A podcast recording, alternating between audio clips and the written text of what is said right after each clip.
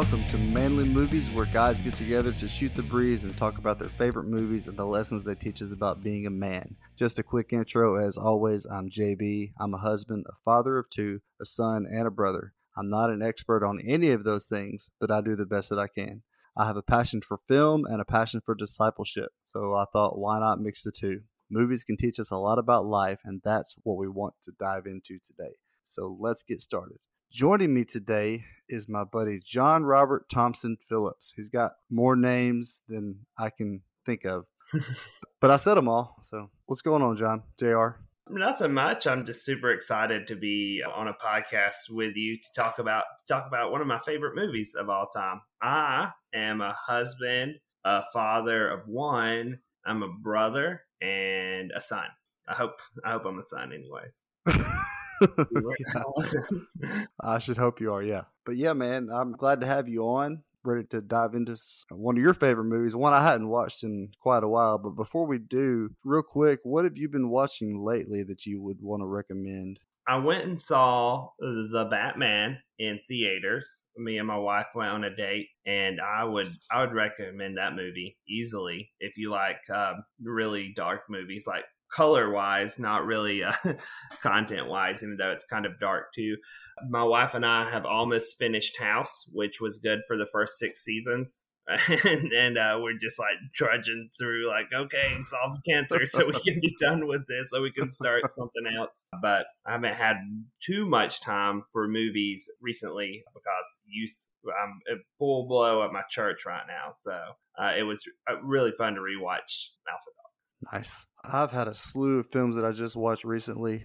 I watched The Great Escape for the first time, and man, man, oh man, oh man. have you seen it? the first that? time? Yeah, I've, yeah. I've, I've seen okay. it, but it, okay. it, it shocks me that have you seen it for the first time? Yeah, it's crazy. Like I had, I had never seen it, but man, that's that is the quickest three hour movie I've ever watched. Like I mm. was when it was over, I was like, dude, I want to watch it again. Like it was so good. Unlike then, the Batman, that had like 14 endings. And I was like, oh, y'all could have ended the movie right here. We would have been good. but when you're paying a oh, babysitter ten dollars an hour, you're like, uh, just just get to the end. oh man, I watched a couple of uh, John Ford movies that people don't talk about because they're from the 20s, but uh, they're both silent films: uh, Kentucky Pride and Three Bad Men. If you're into silent film, I would recommend those. I watched another one from 1996 that I had never seen. It was uh, Jon Favreau's first writing debut, Swingers, with okay. uh, Vince Vaughn. Have you seen that? I have not seen it, but I knew I knew Vince Vaughn was in it. Like this is sad, but like I love Vince Vaughn. Oh yeah, like, I, I, yeah, I do too. Vince Vaughn's in a movie, I'll I'll watch it. That's how that's how I feel about Vince Vaughn. And I probably shouldn't say this, but Vince Vaughn is my wife's celebrity crush. So oh. yeah, I don't care. but two family movies that I watched recently that I highly recommend. Uh, me and my two kids went and watched Sonic the Hedgehog two. Very good movie. It's better. Than, it's it's way better than the first one. Like I just it blew me away, and the kids really loved it. You know, I've got one that's three and one that's six, and if they can sit and watch a movie that's not even fully animated, you know, it's it's kind of a hybrid. If they can sit and be glued to a movie that long, that's it's okay in my book. and, but it was it was really good. And then I watched one on Netflix called Vivo, and it's got it stars uh, Lin Manuel Miranda. Okay, yeah, he's yeah, in uh, some episodes of House. He is. I couldn't. He is. Wow, I did not even realize that. I'm gonna have to watch. I, see, I watched House. It was years ago though. When it was still on air is when I was watching it. So yeah, I did not didn't realize he was on there. I have to look back. Uh, uh, Becca, my wife, was like, "That's Lin Manuel Miranda." I'm like, "Who?" And she's like, "Hamilton." but he actually is like the lead character in this one, and he does all the music, and it's so so so good. I mean, everybody has been talking about Encanto for the last year, but Vivo is a much better movie. if you wow. like animated musicals, Vivo is, is the one for you. Not Encanto. I'm sorry. Here's here's a question I have for you. Yeah. That this is something my wife and I disagree on, and I'm on a manly podcast, so I figure I'll get some support here. I think that Moana is better than Encanto, but she disagrees with me. Oh, I agree. Moana is better. Yeah. Yeah. Thank you. I, I just, just, need that to be in outer space forever. So. I mean, Encanto's not a bad movie, but man, it's like the same story that Disney tells every single movie. It's like just be yourself, you know. it's it's it's just a different version of the same point that they make. Uh, I just I can count at least three mo- animated movies that came out last year that were better than that. Luca is another one, and Mitchell's versus the Machines. I've not seen Mitchell's versus the Machines. The best like recent animated movie that I've seen come out is Klaus. Oh, that was good. Yeah, I, I, uh, we've watched it like three Christmases in a row or two Christmases in a row now. It's like on our Christmas movie rotation. Nice. It's always cool because you think you you think you have enough Christmas movies that you watch every year. It's always cool to discover another one. Like, oh my gosh, I want to watch this one every year. Mm-hmm. Yeah, we do. Uh, my wife has a degree uh, in film criticism, so we watch like horror movies in October, and in December we watch Christmas movies, and then we watch Oscar Best Picture nominees. Yeah, like January, February, next. March. Yeah, Yeah, I watched a lot of movies I'd never watch again. Like Power of the Dog. Yeah, that of the, of the ones nominated, I thought it was like mm, the best movie, but it was rough. it's a snooze fest, man. No, my favorite of the ones nominated, well, actually, probably my, actually my favorite movie of the year was Belfast. I guess because it's just a simple story told from a twelve year old kid's perspective, and I just I thought the kid, I, I, Belfast wasn't my cup of tea, but the kid in Belfast, like I, I was like, why wasn't he best actor? like know, he, he, right? like murdered it. He like stole every scene he was in. So yeah, he was really good. For me, I, I just kind of felt like Kenneth Branagh put his heart and soul into that movie because it was basically his story that he was telling when he got out of uh, Ireland. So Mhm. I don't know, I felt it. You know what I mean? And so I. I rarely shed a tear in a movie theater, and I did it that one, and I was there by myself too.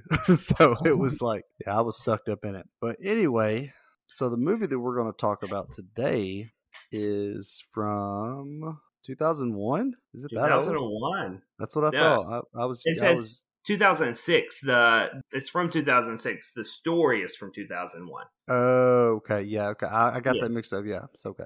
I, I have the Wikipedia pulled up. Okay. I just now pulled it up and saw it was 2006. So yeah. Yeah. But it seems like it was that long ago.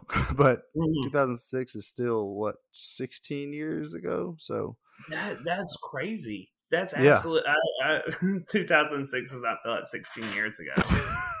I know, right? Uh, if you didn't hear, it's the the movie is Alpha Dog, and I think it's Justin Timberlake's first big breakout role, isn't it? Yeah, it's my favorite Justin Timberlake movie too, by far. Yeah, um, he might have done a couple things before then, but this was definitely his biggest role to this point. So, when did you first watch this? Did you watch it when it first came out? I did not. I probably watched it like in the later like 2010, 2011, 2012. But like there was a time in my life where I got really into like gritty dramas about like real life crime. And I wanted to like Justin Timberlake. Everyone was telling me it was cool. I'm like Justin Timberlake's in this movie. I'll give it. I'll give it a shot. And and that's uh that's all I knew about it when I, when I hit play. You know. So and then I've watched it like two times since then, and I probably watched it three times too many. it's gritty, man. I think I didn't watch it in theaters, but I remember I was in college when it came out, and my brother, my, my younger brother, is a huge JT fan. Like, had all the NSYNC albums, went and saw them in concert all the time. And you know, seeing all the movie and all of his uh, solo albums and everything, like he's just he's a huge JT fan, was a huge uh, NSYNC fan, and so whenever it first came out, he said he told I think he told me about it, and I don't know if he had watched it. I know he didn't watch it in theaters because he wasn't but 16 years old at that time. But he may have watched it later on or heard about it or something. But he said he said you got to watch this. Justin Timberlake. He's supposedly he's really good or something. I was like, okay, Hmm. I'll watch it because that's your that's your boy. And I did, and it, gosh, man, it definitely blew me away. And I have not seen it since then, though. So it's been probably 15 years. I, I think I watched it when it first came out on DVD. I might have like rented it and watched it, and then, but since then, I haven't watched it since then. So Yeah. it was Uh, it I was showed cool. it- I showed it to Becca, and she's like, "I was like, what did you think of the movie?" And she's like, "It was good. I'm never gonna watch it again." I'm like, Absolutely. Everyone should watch it once, though. Yeah, it's a true story. Mm-hmm. So, what made you want to watch it? What made you want to talk about this one today? I think Alpha Dog is. I think it, it's a good manly movie in the sense of it kind of lets us know exactly how not to be. I don't think there's a single character in the movie that you look at throughout the movie and you're saying, oh, this guy, he is making the right decisions. You know, like Bruce Willis's character never makes the right decision. Emile Hirsch's character never makes the right decision. Justin Timberlake's character never makes the right decision. And even like the person you think's kind of the hero in the movie, in my opinion, Ben Foster's character, also just does dumb things throughout the movie. Yeah. You know, and it's like, oh man, this is what the best way to say is like this is what sin will do to your life if you allow it to continue to grow and continue to fester. Mm-hmm. And man, I didn't like I said, it's been 15 years or so since I watched this, and I had forgotten how many people were in this that went on to just kind of blow like Amanda Seyfried, my like was in it, and I I didn't remember that. I didn't even remember that Bruce Willis was in it. I just remember Emile Hirsch and Justin Timberlake and the Elvis dude or whoever yeah. whoever it was. I just remember him and and Ben Foster. Yeah, I remembered him. But then, gosh, Harry Dean Stanton, Amber Heard. We're not going to talk about her yes, we're not. Yeah, she she's kind of a dirty word right now. She, um, she should have learned from the movie what not to do. uh, and then Anton Yelchin, of course, I remembered him. You know, and of course, he was taken from us way too early. Sharon Stone, I had forgotten she was in this movie. Olivia Wilde, who went on to be in well, actually, no. That was that was that was after the OC, and kind of like maybe during a little bit, and then she went on to be in House too, and then she's directed movies, and she's she's she's done really well. So yeah, there's just like so many people. Paul Johansson from One Tree Hill. did you watch that show? I did not. Oh my gosh, man! My wife and I loved that show when it was on. You you should watch it. Being a basketball fan, I should. Uh, the my guilty pleasure show like that is a Dawson's Creek. Oh so. yes, that's a good one. We watched that together too. But One Tree Hill is about a high school basketball team, so that's why I figured it'd be something that you would like. Uh, um, yeah, so we'll put it on the list. yeah, speaking of Paul Johansson, one thing I noticed about the movie was when I saw him and I heard the guy, he said, "Mr. Johansson." I was like, oh my gosh, is his name Johansson in this movie? and then and then when I realized what he was calling him, he kept calling him Pete, Pete, Pete. I was like, oh my gosh, his name is Peter, Peter Johansson, not Paul. That's hilarious. So Paul Johansson plays a man named Peter Johansson. Really, that's so original. but before we go on, I just want to go ahead and give the spoiler warning. We are going to spoil this movie. If you have not seen it, please stop listening and go watch the movie and then come back and listen because we're going to spoil the heck out of it. So, without further ado, Alpha Dog. So, what about this film? Like, just kind of some times in the movie that really stuck out to you that kind of has some lessons that men can learn from, good or bad? Um, Probably mostly bad. Yeah, mostly bad. Like this is like learning like what not to do one of the scenes that sticks out to me the most, and I like it because it's like uniquely shot too, is when Ben Foster's character, I probably should, uh, Ben Foster's character gets Jake. a phone call. Yeah, gets a phone call in the middle of uh, them trying to find his kidnapped brother from Emile Hirsch's character, and they have a conversation. Ben Foster's like, "Hey, I'm gonna come kill you. Like that's it. You're gonna die." And Emile Hirsch like freaks out because like he realizes in that moment that the crime that he committed can be tied back to him, and he calls his lawyer up, and his lawyer was like, "Hey, check this out. If you kidnap someone, you could go to jail for life." especially if you ask for a ransom, you know. And uh, he gets off the phone with his lawyer, and that's where things start going downhill, you know. And that's when you see all of his decisions up until this point just start to catch up with him. Like, I need I need fifty thousand dollars because I did something dumb. I, this guy owes me money, so I'll kidnap his brother. And then once he kidnaps his brother and asks for the ransom, he's like, "What's the the next logical step is for people to not be able to find his brother. So I have to get rid of his brother because I can't turn him back over because then I'll go to jail. And so it's just like how sin compounds on itself. It's never it's never one decision that you make. It's a like a continual decision. One decision you make has like continual ram- ramifications throughout the whole every your whole decision process.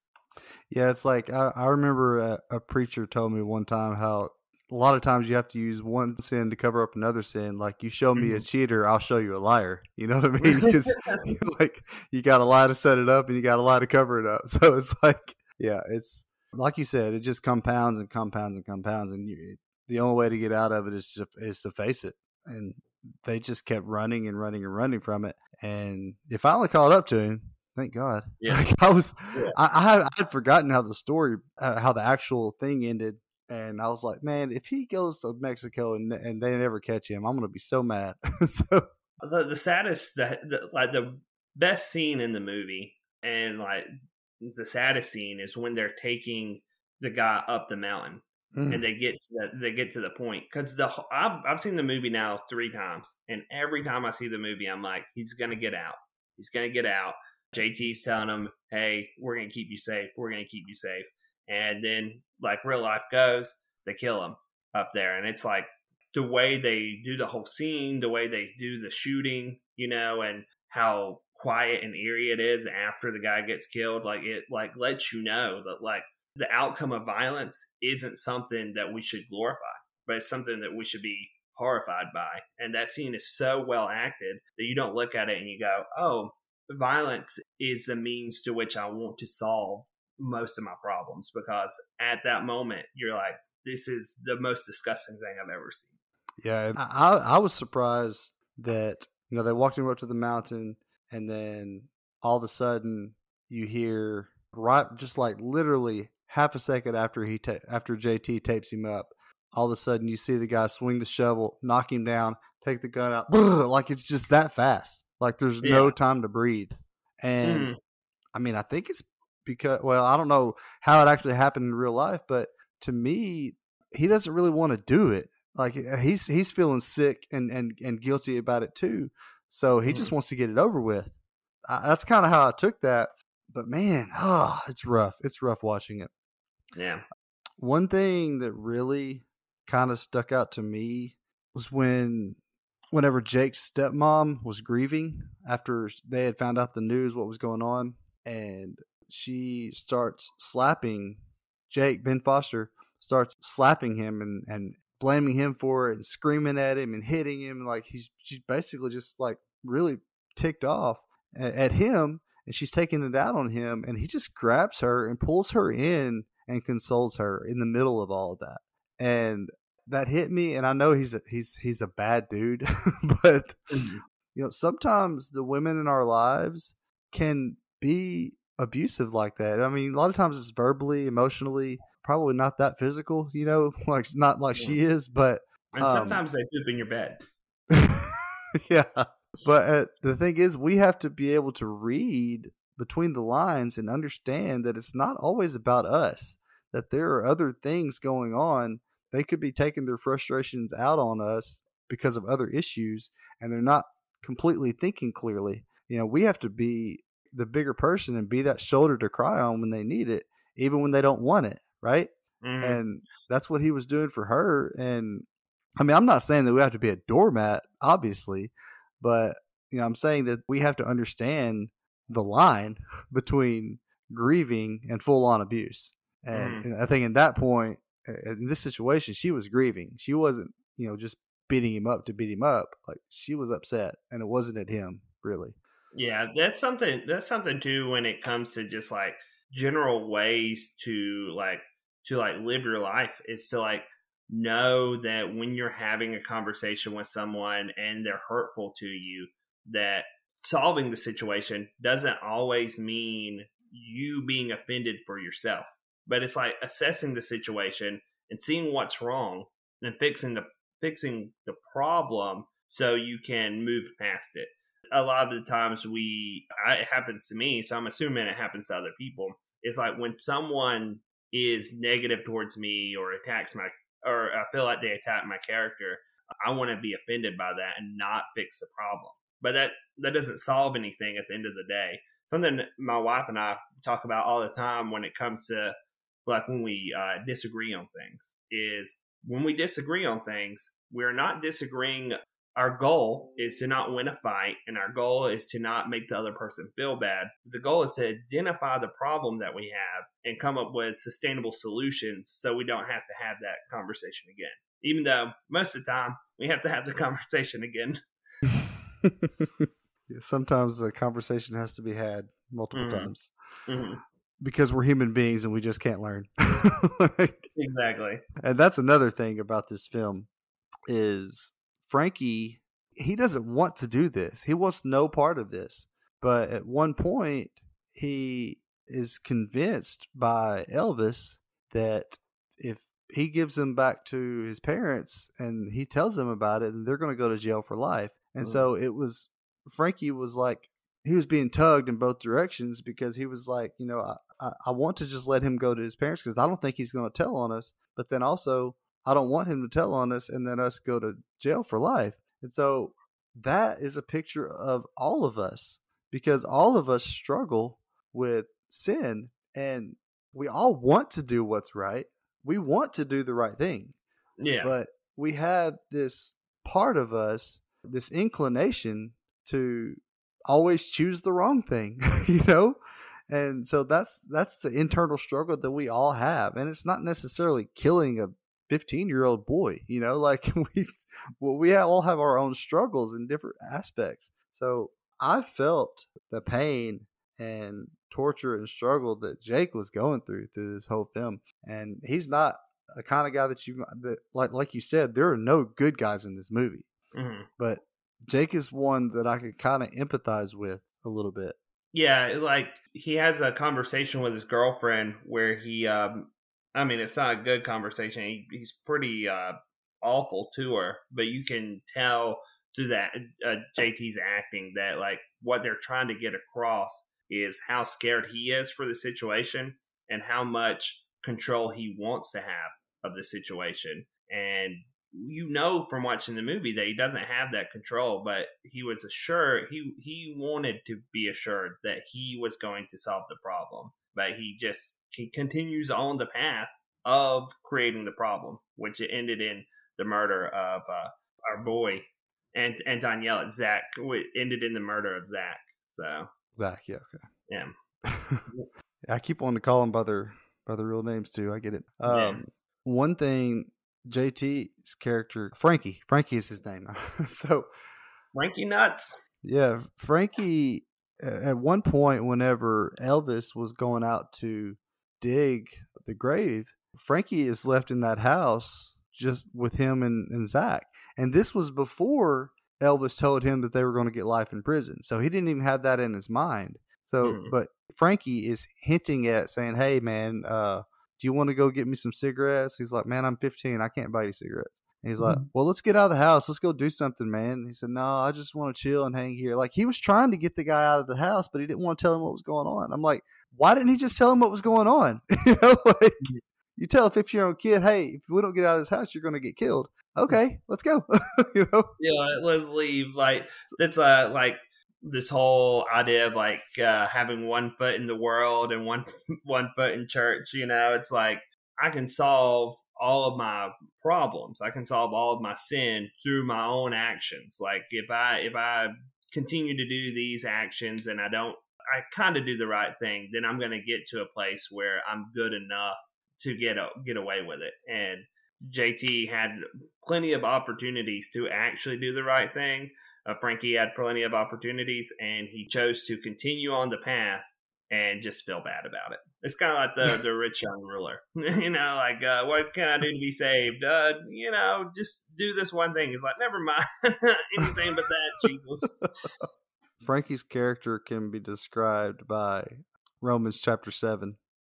the uh, I I, I want to do I want to do what's right, but I don't want to do it. Like it's just Yeah. Who was um, Uh, who, who was your favorite character in the movie? my favorite character. hmm I mean, I've got to say it was Frankie. I yeah, just, Frank, yeah, absolutely. Frankie's my favorite character Yeah. too.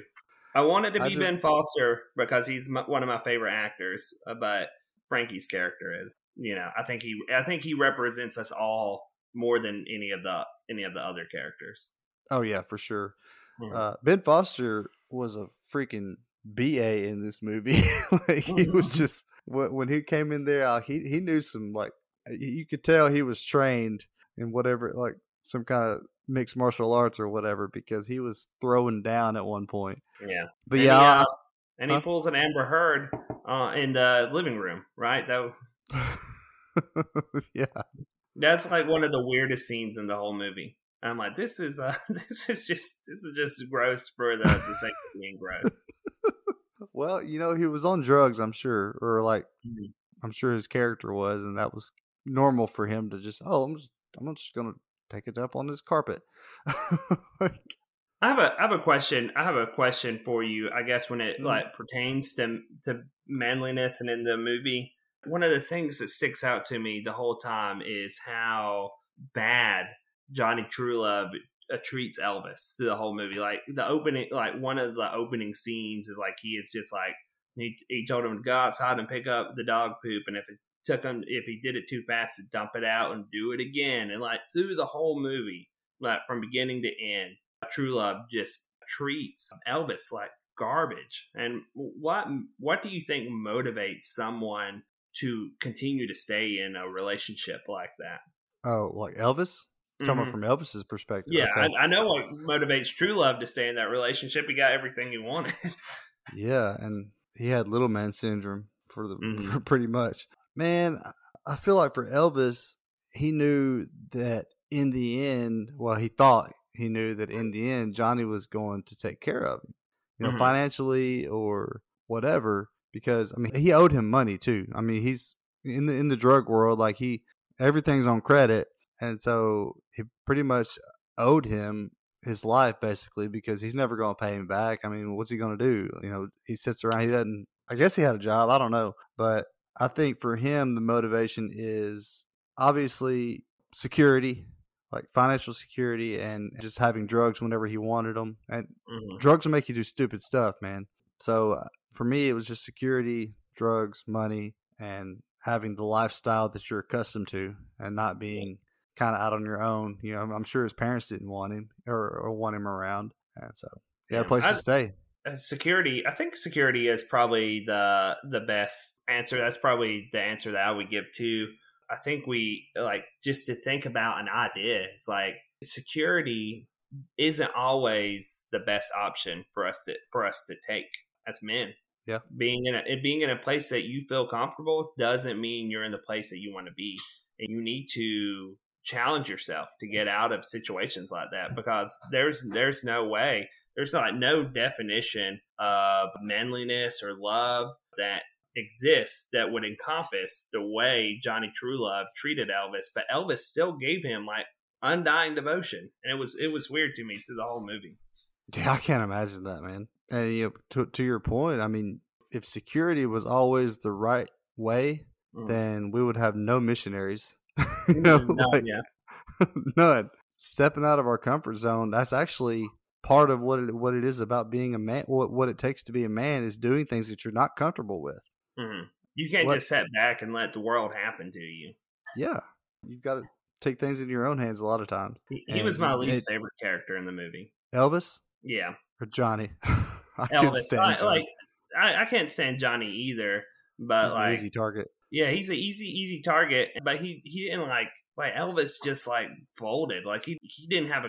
I guess he didn't even have a goal. Like sometimes like I'm like bad guys are bad, but at least they have a goal. Elvis was just like he went alone for the ride, and if he would have if he would have done the right thing and s- stepped up, then maybe the situation at the end where the kid gets killed, when Zach gets killed, would be completely different. Yeah. So, and it's just the whole thing. It's just stupid. I mean, I mean, they're I know they're twenty year old kids and they're on drugs half the time, most of the time, and they don't know any better. They don't have good guidance. But man, there's so many things about it are so stupid. Like that, they had they had to know that that they're going to get caught with the murder. yeah, If they're going to get caught with kidnapping, like if they're worried about life in prison, but then they're going to kill somebody so they can get the death penalty. That that's Yeah. better, right? Come on now. How nervous did this uh, movie make you uh, being a dad? I mean, I didn't watch it with my kids, so obviously. Well, no, not watching it with your kids, but like knowing that like you're gonna have two 20 year olds at some point. Oh yeah, that's true. I hadn't even thought about it. You're, you're welcome. It's, it's one of the scariest things to me. I And, and I work in youth ministry too, so like I see kids in good situations make their own decisions and put themselves in bad situations, even from good good backgrounds. yeah, I mean, So, it happens all the time. I've known plenty of preachers' kids and deacons' kids who've had a a rough and rowdy path ahead of Yeah. them.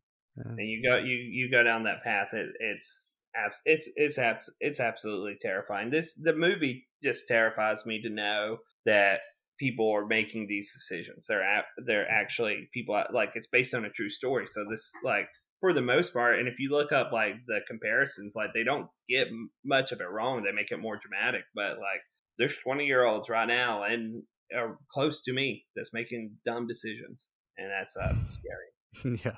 And then there's 20 year olds that, you know, they're professional athletes that are making millions of dollars off of their talent, not off of drugs, that are making terrible decisions like this. So it's Mhm. like, why? you know, like, It doesn't. It doesn't do good. Uh, one of my other favorite scenes in the movie is the last interview with the mom. I thought the movie did a really good job at like faking showing a documentary, and then the the mom's interview where she loses it at the end, and she says something along the lines of like, you know, they say everything happens for a reason, and I'm I'm gonna need I'm gonna need to know what the reason for this is because it kills me every day. Yeah. I was like, that's brutal. And the brutal thing about it too is like you have to realize, like, as people, we have to realize, as men, we have to realize that our actions have consequences for people forever. Like what Elvis decided to do and what Johnny decided to do, like they're in jail, and you're like, okay, that's bad. They deserve that. But the mom is like a residual effect where she has to live with the fact that her son has been murdered. And she even like talks about this caused me to attempt to commit suicide. So, Mm. you know, the, what's the old saying? Like, you know, kill your sin or it'll be killing you, you know, Yeah. and it'll be killing other people. So, Yeah, that that interview was rough, man. Again, another thing that I had forgotten that she had, had attempted to commit suicide multiple Mhm. times, yeah.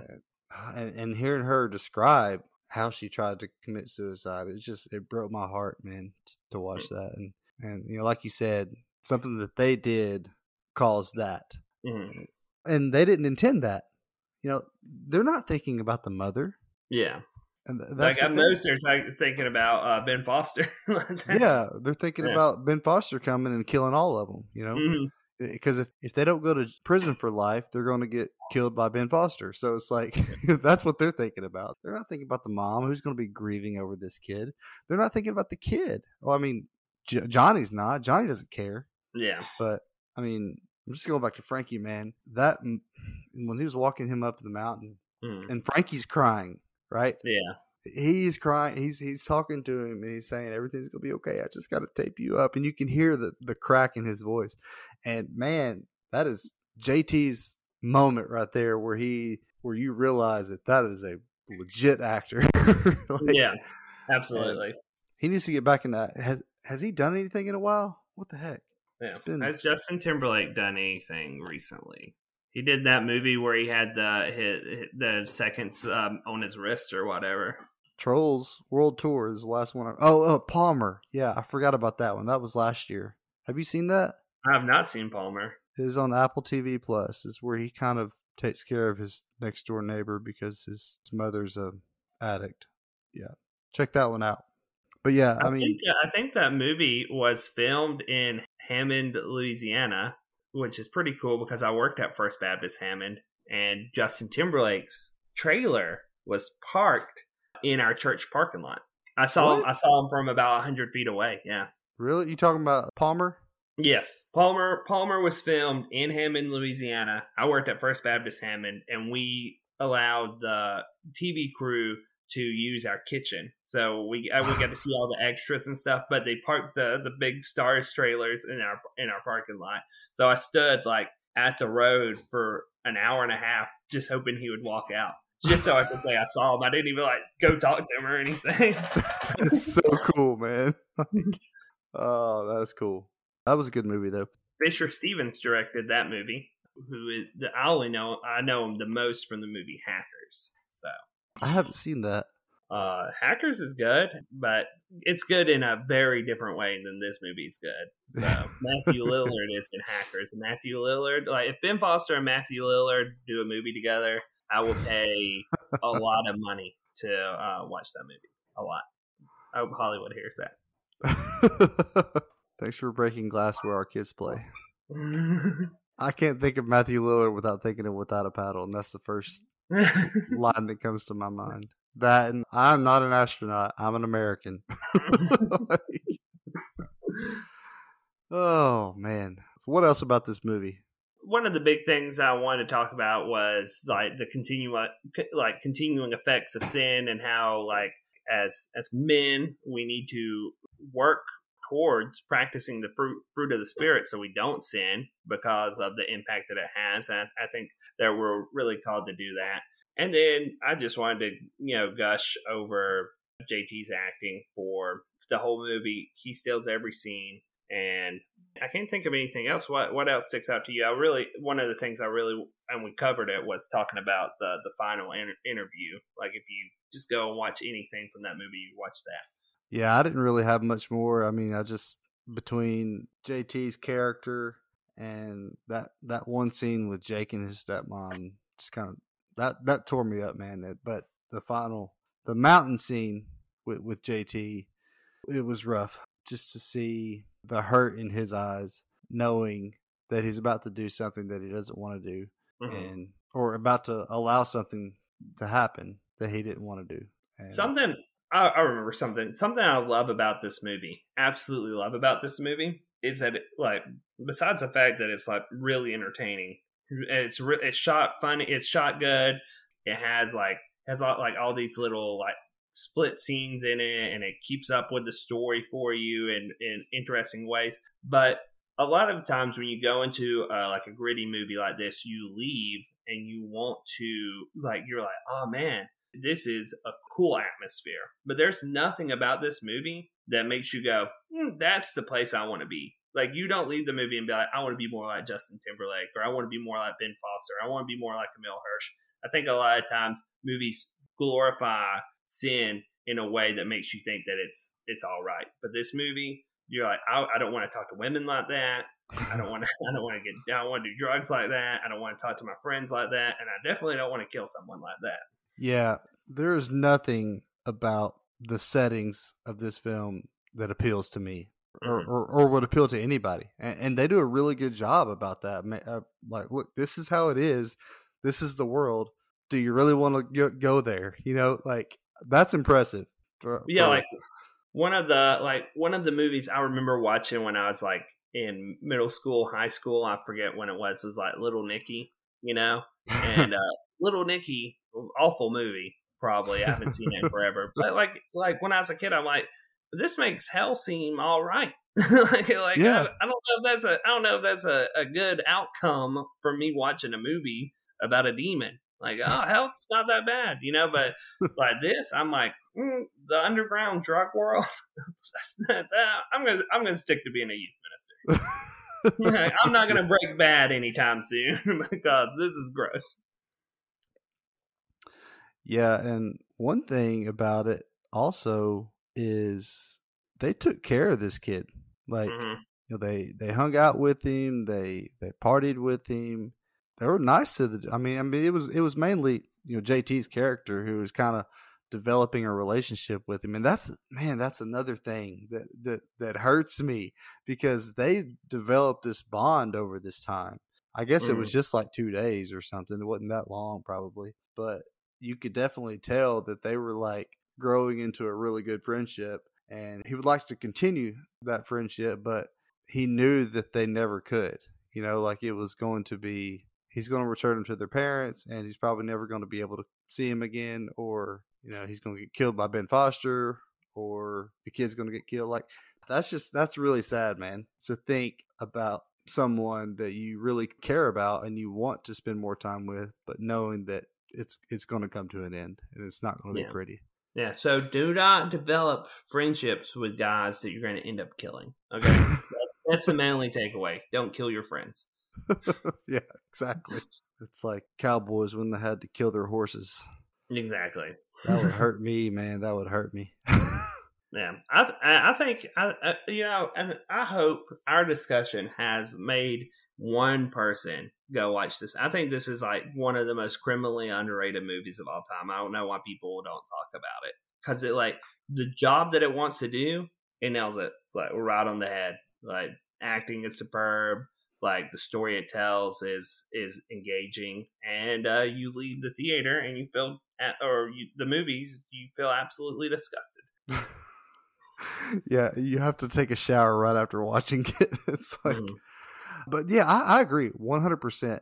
When I watched this for the second time just yesterday, I was actually thinking that I would probably think that it was not that good of a movie because I remember watching it when I was in 2006 and I remember being good then, but you know, I watched a lot of movies that I hadn't watched since I was, you know, hmm.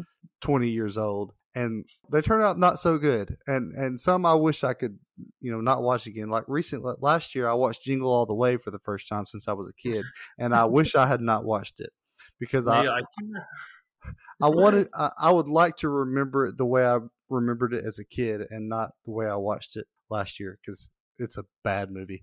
Um, but so when I I went into this thinking, man, I really hope this is good, dude. It's a really good movie. Like you said, the acting is superb.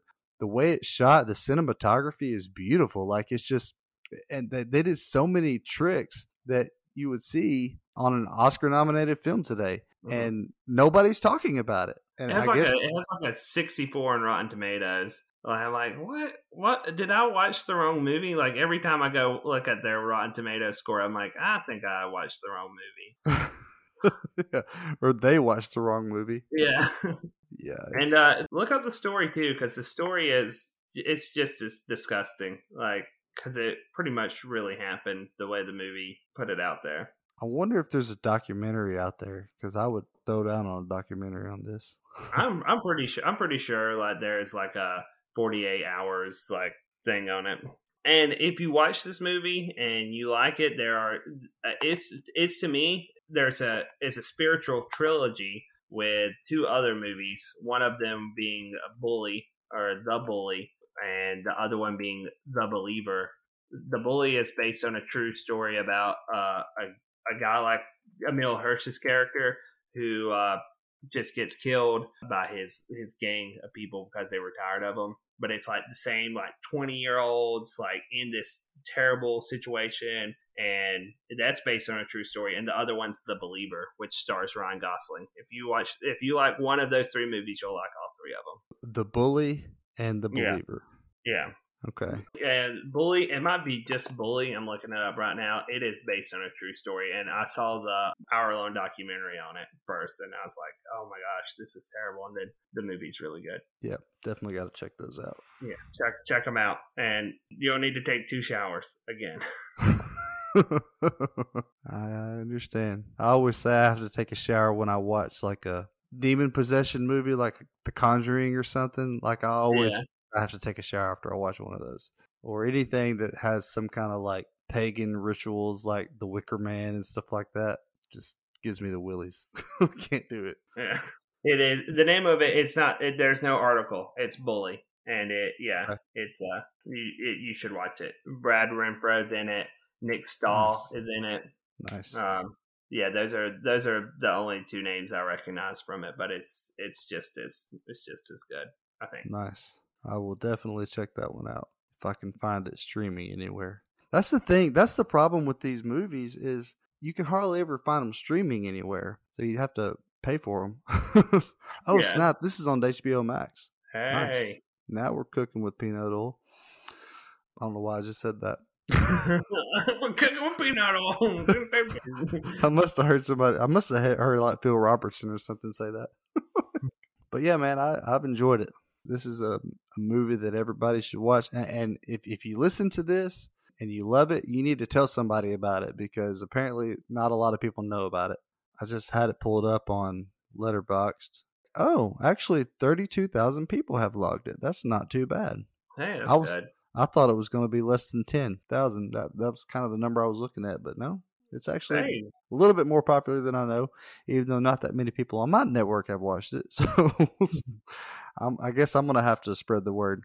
I think it's kind of like one of the like a cult classic. I would think a lot of people really like it and watch it over and over again. That would be my guess. But yeah, and you should share the list of movies that you sent me.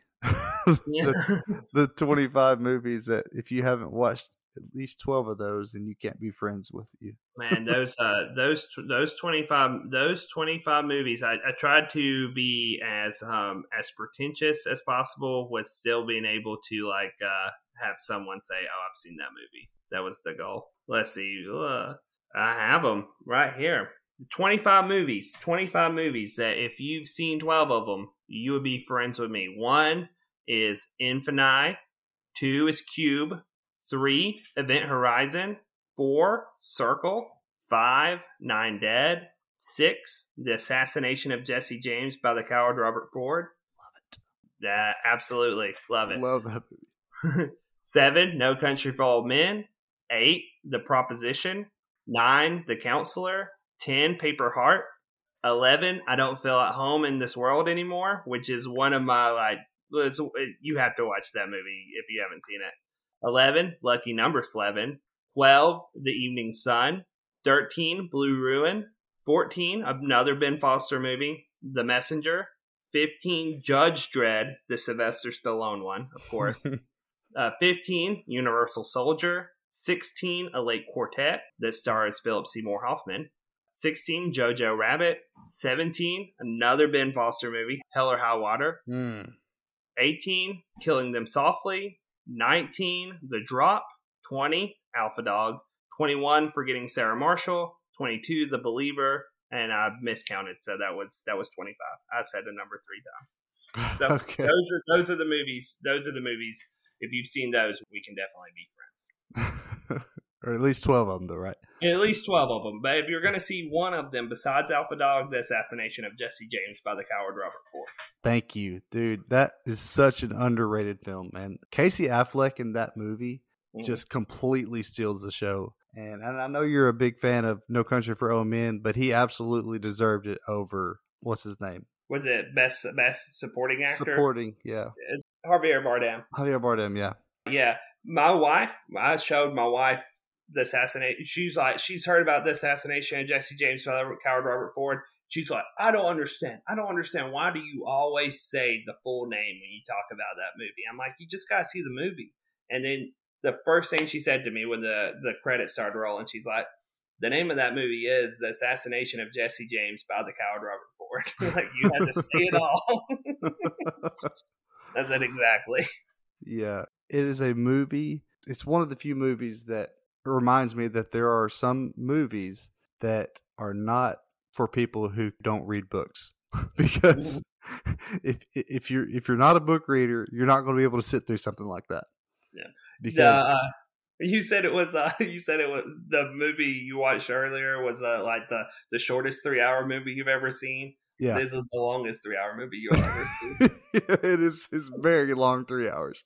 But it's it's so there's so much it's so rich, man. One of them that you mentioned that I wanted to talk about because I, I covered Gladiator on another episode and we discussed our favorite Ridley Scott movies and The Counselor was my least favorite.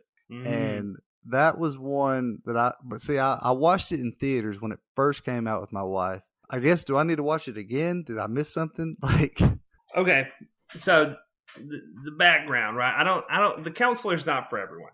The, okay, so the person who wrote No Country for Old Men, the book, is Cormac McCarthy. He also Okay. wrote The Road. He also wrote All the Pretty Horses, and he's written a ton of books. And he's my favorite author. And the counselor, the screenplay was written by Cormac McCarthy.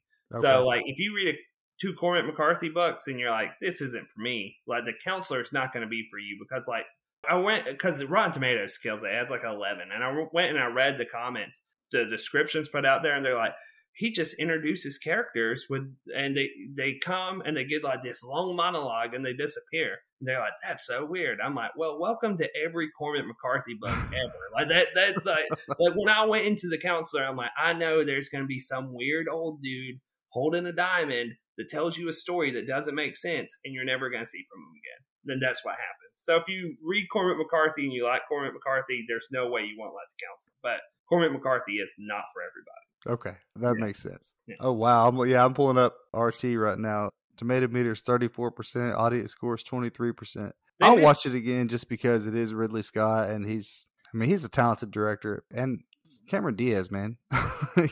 Uh, I, I, I love it. I was I was about to say Brad Pitt's character is the best character in that movie. Then I'm like, no, I think it's Javier Bardem. So I'm like, no, I think it's Cameron Diaz.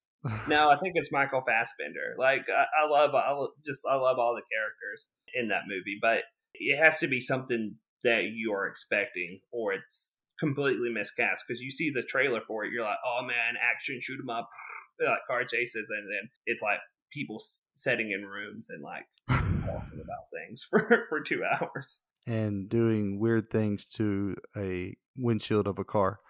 Yes. Um. One of the cool things, if you rewatch the movie, something you should pay attention to is Yep. in that movie, everything that someone says will happen does happen. Hmm. Okay. Yeah. I'll watch it again. I think it's streaming somewhere, I'm sure. I own two copies of it on DVD. Oh, you, you own two copies. Okay. Yeah, because I bought me one, and before my uh, me and Becca were married, I was like, "You're gonna own a copy of this too." And then we got married, and now we have two on our shelf. She doesn't. She doesn't like the movie. That's all right. My wife and I don't like everything that the other likes either. Yeah, so- I mean, she likes Encanto over Moana, so I mean, yeah, exactly. Because that's crazy talk right there. it is. I think I think when Jesus was like giving grounds for divorce, he was like he didn't think that his audience would understand the second one. You know, like if you like Encanto more than Moana, y'all disagree about that, or someone cheats. Like you want one of the, one of the two. It's like first century Jews aren't going to understand this. So I'll leave it out. all right. Well, I appreciate you coming on, man. We'll do it again sometime. Absolutely, I have more obscure movies that we can we can talk about. So. Well, you mentioned one of my all-time favorites already, so I'm probably gonna have to have you back on for that anyway. Oh, which oh, the assassination of Jesse James by the coward Robert Ford. Yep. All the all those words, all those All words. Gosh, I love that movie, man. But yeah, that's probably going to be your next your next bid. But I got to carve out three hours. Yes, I'm I'm excited. Why don't you just let everybody know how they can get in touch with you? You don't do a podcast, right? I do not I do not do a podcast. I have I have been a guest on many podcasts and I have been a host of many failed podcasts. So that that's a bummer. I do, however, I am the creator of a sports group called Baptist Sports. I don't know. I, I really Christian groups are weird. I guess we're a bunch of Baptists that like sports, but not all of us are Baptists. And judging by some of the hosts in the group, not all of us like sports. But there is a Baptist sports group, so if you like sports, join that. My content on that is ge- geared heavily towards NBA basketball because I love NBA basketball. And if you stumble on this podcast and you don't know anything about either of the two people on the podcast, there's this other Facebook group that you should check out, which is the Reformed SEC Tavern. And I am I'm not reformed, but I'm the only person that posts about Auburn basketball in there. So you should check out both of those Facebook groups. Yes, sir. I don't. I haven't covered. Yeah, I said I hadn't covered a sports movie. My very first sports, the very first movie I released was Field of Dreams. So I got to crack in more uh, sports movies on this podcast. Absolutely. because there are a lot of great ones out there. But yeah, man, uh, thanks for coming on. Check out those two groups, uh, the Reformed SEC Tavern. I am the founder of that group, the one that he mentioned. So yeah, there's that one and Baptist Sports. Mhm. If you want to talk about basketball or NFL or MLB, pro sports, Baptist Sports is the way to go. If you want to talk about college sports, the Reformed SEC Tavern is is it. It's, So- it's the only Facebook group that matters when it comes to college sports. Yep, because we're the only conference that matters. Exactly. Um, so, but yeah, thanks for joining, and everybody listening, thanks for listening. And just remember, in all situations, you got to man up.